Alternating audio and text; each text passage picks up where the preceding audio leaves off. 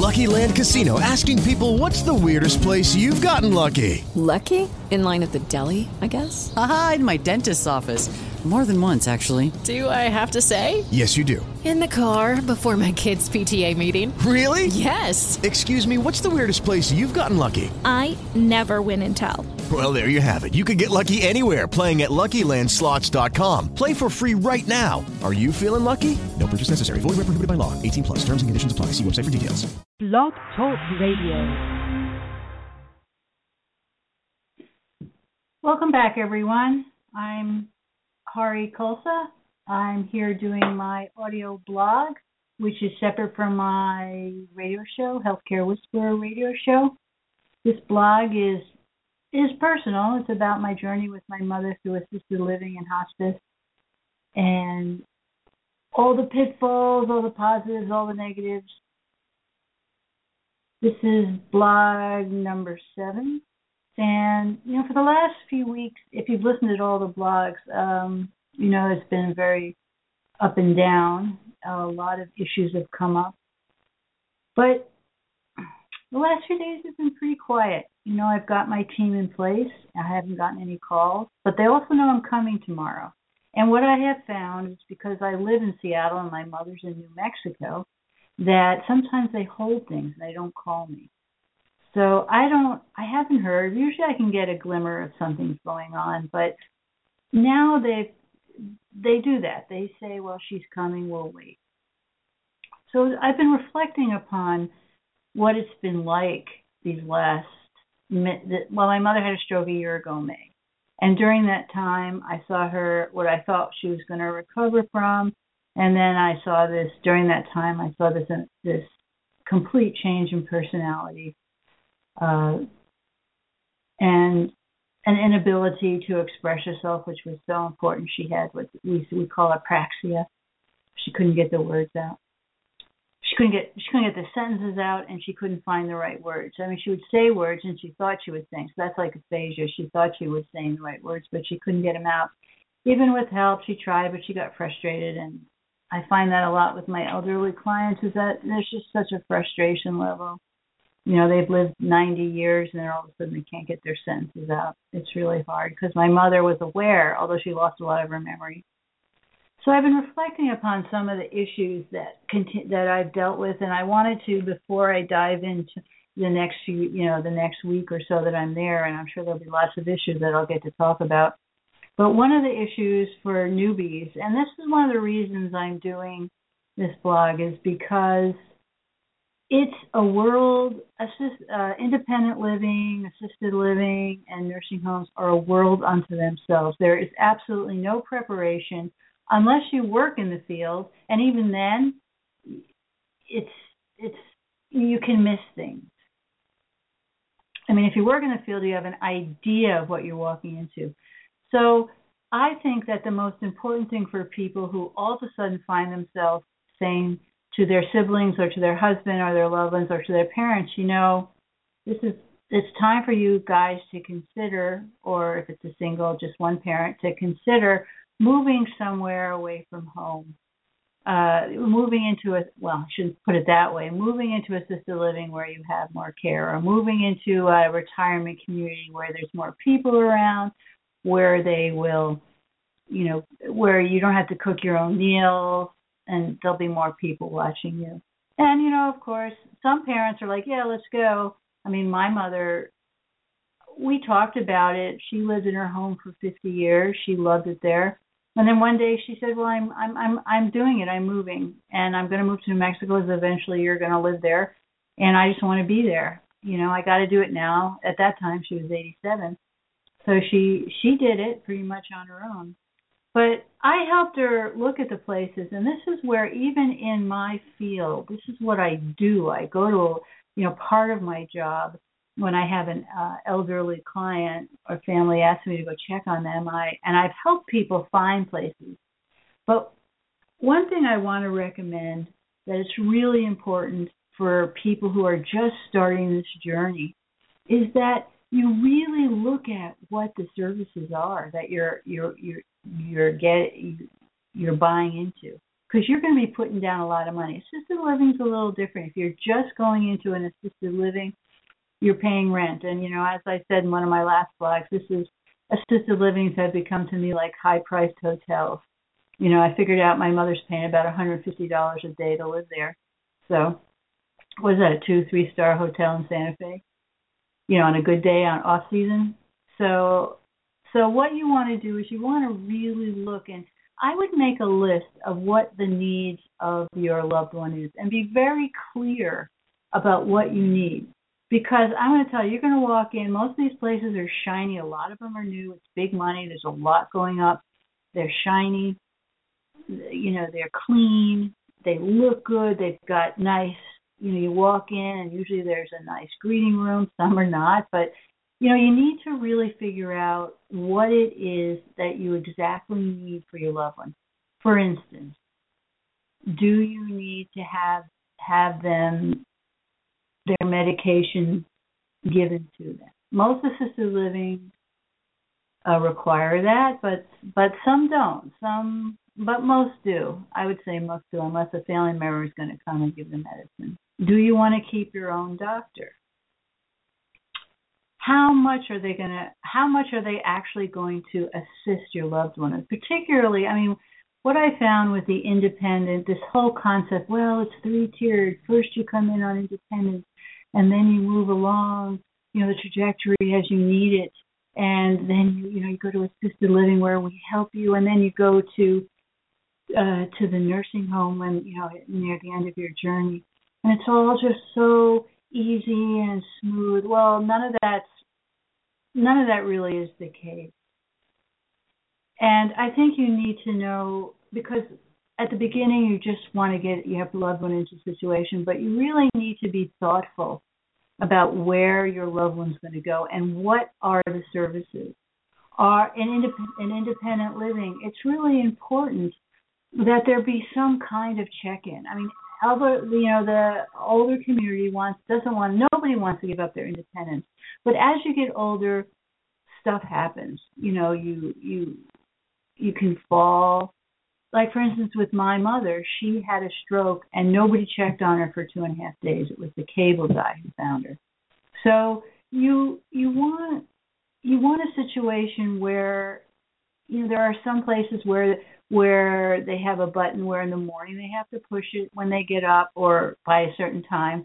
And then at night when they you know they have to push it. And if they don't then the people in the community you know at the front desk or you know the administrators know that something's askew and they go and check on you.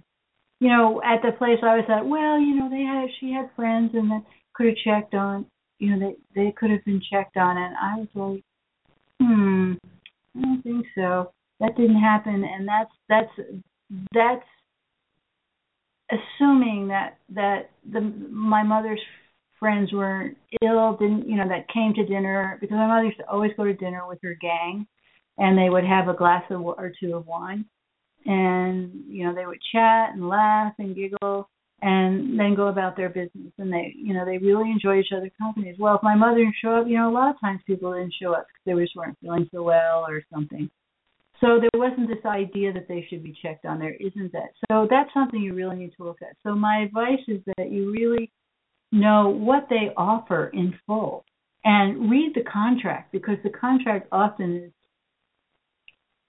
you know it talks about how there's no charge between uh the independent and the assisted except for increase in food meals because then you're getting three meals a day at assisted living generally that are you know you can.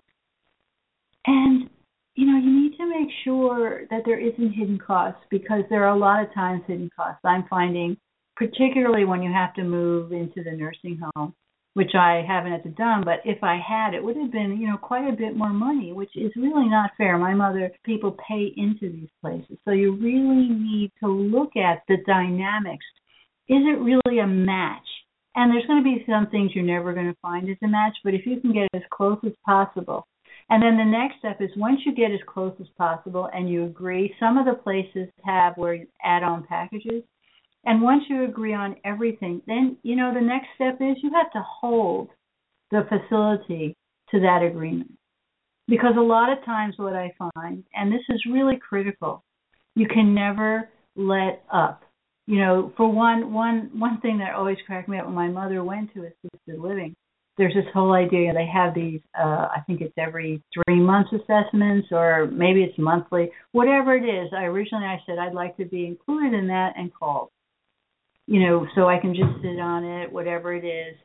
And um not once have I gotten a copy. I've asked for it. I continue to ask for it. Once or twice I was there and they were doing it. Oh, you're here. Okay, you can sit in.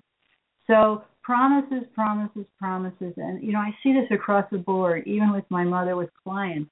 You have to just put your foot down and say, this is what I need and this is what I want.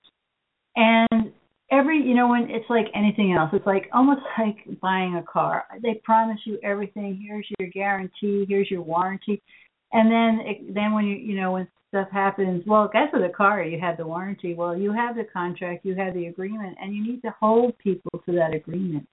You need to hold it everything because the state has pretty a lot of regulations and they really need to be held to that to those regulations. Um, it's important for you to feel that you have that power uh, to to push back, and it's important to get updates. That's one thing I had to demand that I get a call because I would call sometimes and I'd say, "How's my mom doing?" and fine, and that would be it. Or one time, the first time I called, "Hi, this is Hari. I'm Addie's daughter." Yeah. Uh, what? Uh, my mother, I'm calling about my mother's doing. Oh, okay, she's fine. Well, that's you know, you want at least a five minute conversation about well, she's been eating good, you know, she seems chipper, she's not depressed. I mean, there's certain things that you can do. You know, you can just be kind of friendly, but you you can't necessarily expect that. You have to you have to make people come to you a lot of times and and I think that's important because the mistake that so many people make is once someone is in independent and in in assisted or nursing, you think, oh, okay, you know, these are the experts; they're going to take care of me, my my loved one. Well, and I know I've said this before in the blogs, and I'm just saying it again because I can't emphasize it enough. You can't let down your guard. I mean, you can relax a little, but you have to make sure that they're they're doing what they're going to say and a lot of the a lot of these places um do what what they're going to say but uh you know for instance with my mother-in-law she has hearing aids and she kept losing them so we, my sister-in-law who oversees her care was uh uh had an arrangement that they would take them out they would put them well they stopped they they you know sometimes they'll do it for two or three days and then they stop oh, we got busy, oh, we forgot, oh, this, oh, we didn't have this, oh, we didn't have staff.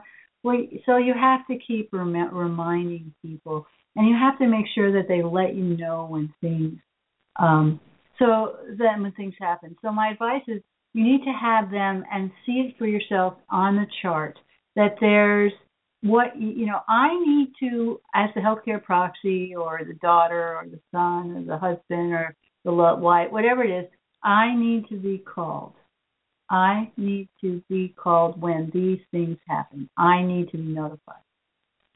You know, for me, that meant sometimes my mother would fall, often fell a lot at night because she got up a lot to go to the bathroom. She wouldn't fall; she kind of slip off her chair onto the floor, just slide down. And um so I would get calls at night. But you know, you need to have some you need to create a system. You know the first few weeks you're going to be like a deer in headlights probably the first month and then you get the rhythm. Find the rhythm of the place and find you know find out who you can talk to Is they're a nurse or an aide who you can relate to and who can help you who who can kind of give you inside information when you visit. Um anyway it i can't emphasize it enough that it's the mistake that everybody, many, many, many people make. Uh, you know, we're a team. Well, you're not. You're a team with the administration, but the administration's goal is the, you know, the end goal is the facility's well-being, and your end goal is your loved one's well-being. And they have to meet in the middle, and they don't always meet in the middle. And you need to stand your ground, as hard as that is. Stand your ground. And that's what I find myself. I didn't think I'd ever be in that situation, but I find myself in that situation, even with everything I know about how the systems work. I found I found myself needing to remind myself that you can never let you know your guard down. So thanks for listening. I'll be back. My next few blogs will be from New Mexico. Uh, thank you and have a good day. Bye bye.